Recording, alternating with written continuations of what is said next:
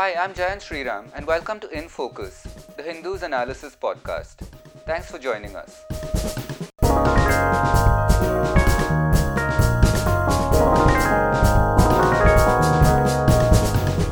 We are recording this episode on Thursday, the 7th of May, and we'll use our slot today for a couple of quick updates.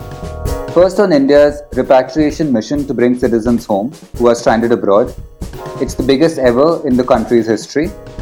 And secondly, on some recent scientific developments on drug and vaccine trials for COVID 19. I'm going to be joined by Suhasini Haidar, the Hindu's national editor, and Jacob Koshy, deputy science editor. Suhasini will go first with an update on the first flights home.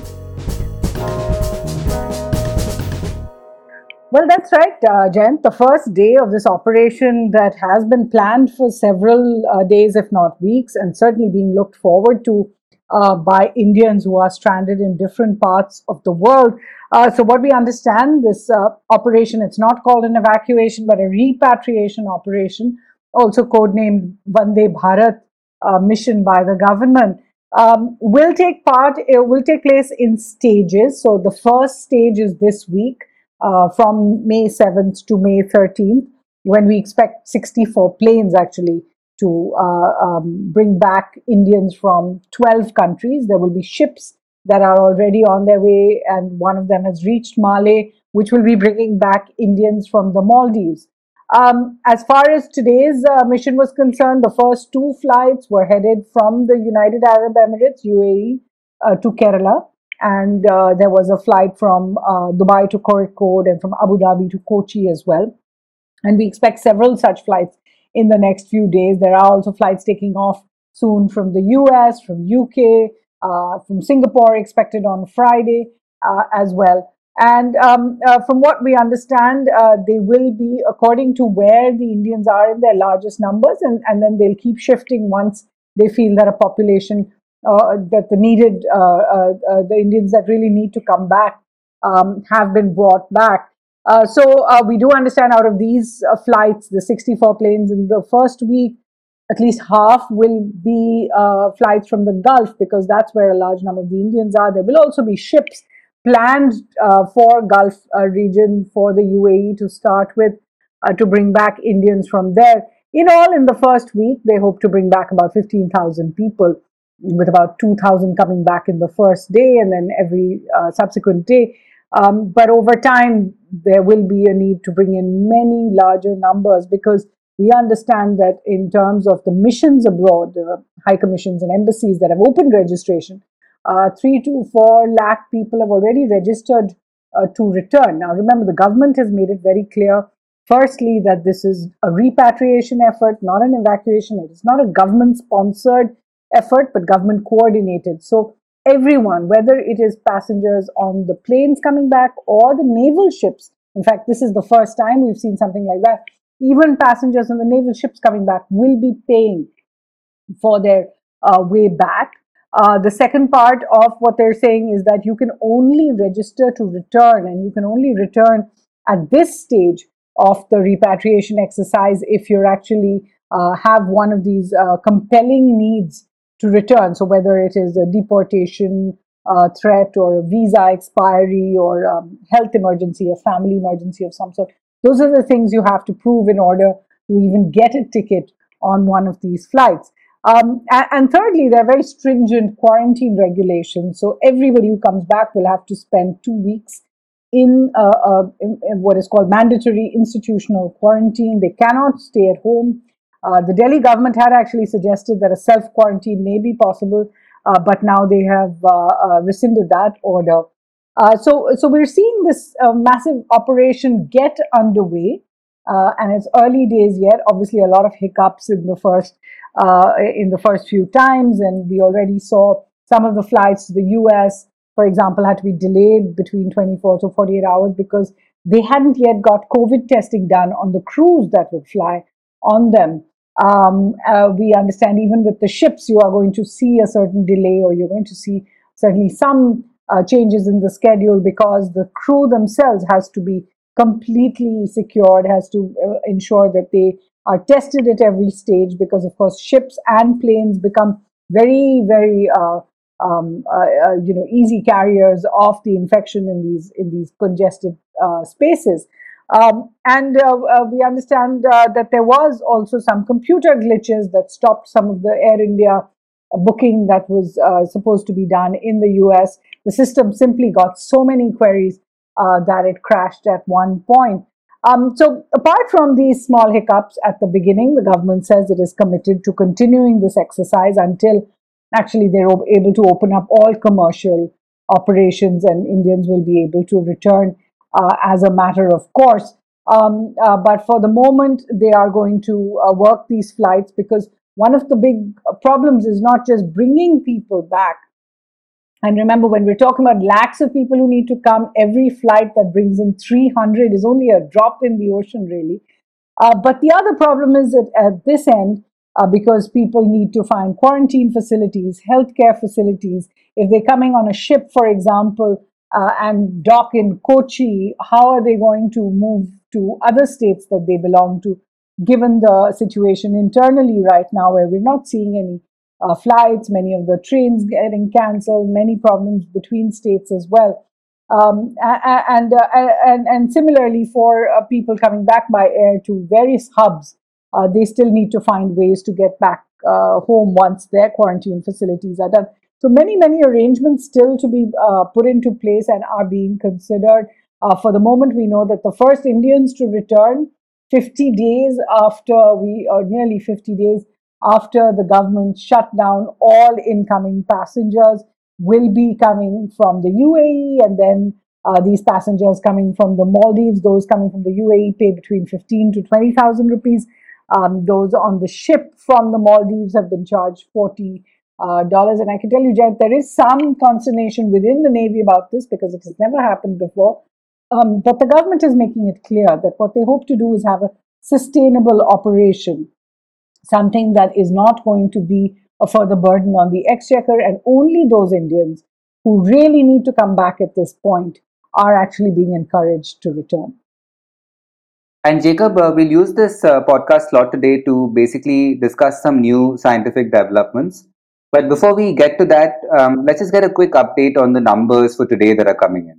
So today, India registered 3,500 new cases in the past 24 hours, and there were 89 deaths, which actually is a climb down from yesterday and uh, the day before, where we were, uh, you know, where we were posting deaths in the three digits.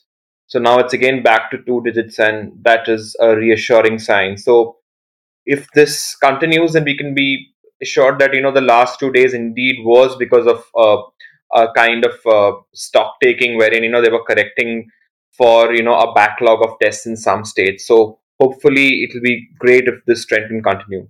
But nevertheless, we've inched past fifty thousand. That makes us about among 10, uh, 10 to 12 countries, you know, who have uh, who have got 50,000 plus cases, and our death count is now cumulatively reached uh, 1,783. So, of these uh, 52,000 odd cases, nearly 30, 36,000 are active cases. And in another kind of important development, Randeep Guleria, who's the head of the All India Institute of Medical Sciences, basically said that India's peak numbers would only come around June or July. Now, this is the first time that uh, you know, uh, somebody in the government system has made a comment on the peak, and you know, uh, there have been models, and some of these models have been endorsed by organizations such as the Niti Aayog, and they have said stuff like, you know, we would hit a peak by May, and but this was around April. But clearly now this shows that you know, with the increase in cases in the last few weeks, this is certainly not possible, and June, July might be, uh, you know, a more feasible time which again, June, July again are sufficiently vague kind of uh, markers. So this clearly shows that you know there is really no uh, uh, consensus in ter- or real understanding in terms of when can we see the end of this. Because as you discussed, you know, until unless there is going to be a flattening of the curve in uh, uh, in Gujarat and Maharashtra, where you know for a, for a, for many days we see a significant, uh, you know, a steady increase in the number of days where there are no fresh cases added only then right. can we begin to talk about uh, the uh, end of this so june july it is as somebody as high up and uh, you know in the government medical machinery, as Mr. Guleria says, is when we should see some kind of relative respite. Okay, right. So let's just get to the uh, scientific updates now. I know that's something we don't uh, get to do a lot on this podcast because there's usually a lot of uh, daily developments to discuss. Yeah. But um, uh, but, but the first thing is that um, there's a there's a there's a there's a fixed dose combination of drugs that has been which for, for which the ICMR has re- released some guidelines. Yeah. That is uh, lopinavir and ritonavir. I'm, I'm not sure if I'm saying that Yeah, right. you're saying that correctly. Yeah. right.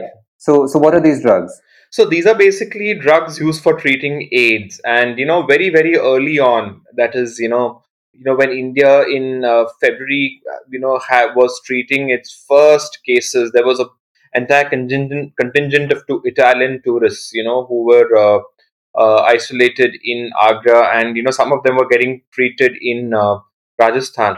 S- uh, some of them were on these combination drugs, and the ICMR and the doctors claimed that they had shown great improvement.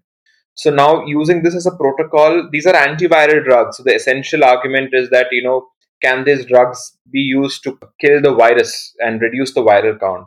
But again, these are endorsed primarily for uh, patients who are extremely you know who have acute symptoms like severe respiratory disease and especially in the elderly with comorbidities. These are not really being recommended for people with mild infections or people in the early stages of the you know of the outbreak. So there are there are a lot of uh, drugs. I mean, these are basic. These come under the category of repurposed drugs. Uh, these are all essentially antiviral. So there is also tocilizumab. There is uh, Biocon's psoriasis drug called itolizumab. You know, these are all anti-inflammatory drugs. You know, all used to treat moderate to severe kind of cases.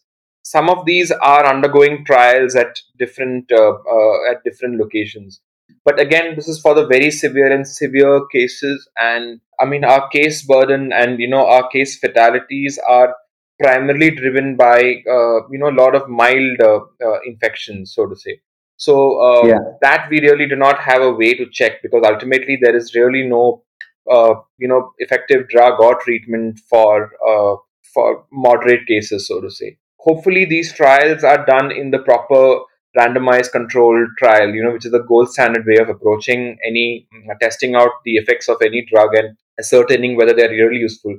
So far, we've not really had any promising drugs. You know, uh, the Gilead drug, you know, also has uh, achieved some kind of uh, popularity only because it was initially tried out as a drug to cure, I mean, to halt, to prevent mortality, but you know, it only been shown to be slightly effective in reducing the number of days uh, of the severely sick on uh, when they are uh, on medication. So ultimately, the, the, the there is search for vaccines and you know all kinds of drugs and literally everything is being thrown you know to kind of get some kind of breakthrough in terms of having a defense against the, the virus. So just talking about vaccines, um, as you said, there's a lot of there are a lot of ideas being thrown around. Everybody is desperate for some kind of breakthrough news, Yeah. and um, I think it's important to clarify when these things are reported um, in the media as they are. So we have got reports over the past couple of days of two um, vaccine vaccine possibilities that have apparently, I don't know. The reporting is that they've been said to be uh, the, the reporting is that they're working. I don't know what that means exactly at this point. yeah. But let's just say, let's just look at uh, the, a couple of them. So one is there's a news report that there's a vaccine candidate in Italy that is said to be working. Um, Mhm, so yeah. what is this vaccine and what is it and what can we say about it? So this is again a vaccine candidate out of the, I don't know if I pronounce it correctly, the Spallanzani Hospital in Rome, and uh, their scientists reported that the uh, the vaccine produced antibodies in mice when they were uh, uh, injected, Right. and those antibodies seem to contain the you know the uh, virus when they were tested in human cells. So the antibodies were create, produced in the mice, but they were tested in human cells, so to say. Again, you know, all of these at the level of cells and you know animal studies, there have been lots of promising kind of vaccine candidates. The same holds for you know an Israeli vac- uh, vaccine again that was claimed out of uh, developed out of its uh, biological research institute. Again, all of these work uh, very well. Animal studies work very well, but the real challenge really comes when you start testing it in humans. So very promising candidates don't do well in that you know they might be unsafe for uh, human populations, and if they are safe, and when you expand the trial, you it emerges that you know it is not really protecting better against the background. However, the only uh, change from different from how vaccines traditionally are tested was that initially, uh, you know, you had to prove uh, you had to prove the efficacy of vaccines under uh, you know on a large set of people. What is happening on, on, because we are in an emergency situation now and it is better to have the, the dominant thought process in governments and regulators is that it is better to have something against which is something is better than nothing or let not the good be the enemy of the perfect kind of philosophy which is right. why you know you are they are uh, ready to accommodate smaller levels of success. You know if it works uh, let's say against fewer people than ideal it might be pushed through you know because the other option is that people are just uh, falling sick and dying anyway. So might as well test out something which is not great but you know which will prevent it. Even if it prevents sickness to some extent it is workable. So it's this idea that is probably bringing out a lot of vaccine candidates from many labs where which might not have passed gold standard tests but people are saying okay in these relaxed times, let us try pushing these. Maybe it shows some efficacy. So we will be hearing a lot more reports and a lot more labs claiming successes from uh, you know all countries. But only when things really start moving into uh, phase two or uh, phase three, you know, the most uh, advanced forms of uh, trials, it's only then that we should really be start uh, we should really start taking serious notice and you know trying to understand how uh, you know the benefits proffered, so to say. Right, and the, you did mention a, a, vaccine that's come out of this um, biological. I think it's associated with the defense system in yeah. Israel. Yeah. Um, so that that has something to do with um, antibodies. So which is also link, links back in some ways with plasma treatment. Monoclonal antibodies, I think, is the term. Yes. So just to you just want to quickly explain what that means. So mono, monoclonal antibodies are what is uh, produced by the by the blood system, and uh, it is these that uh, work towards neutralizing the virus. They, I mean, the the right monoclonal antibodies can bind against uh, you know the the viral particles and neutralize them, and they are they are safe and you know non toxic to the to the body. They they will not cause uh, uh, secondary reactions but again you know this is still a limited study. This is still an animal study from what i understand. And you know it is uh, it really remains to be seen how well this will perform you know in uh, you know beyond a laboratory condition. Right. Okay. Great jacob. Thank you uh, thank you for that update. Um, and um, we'll catch up again tomorrow. Sure Jan.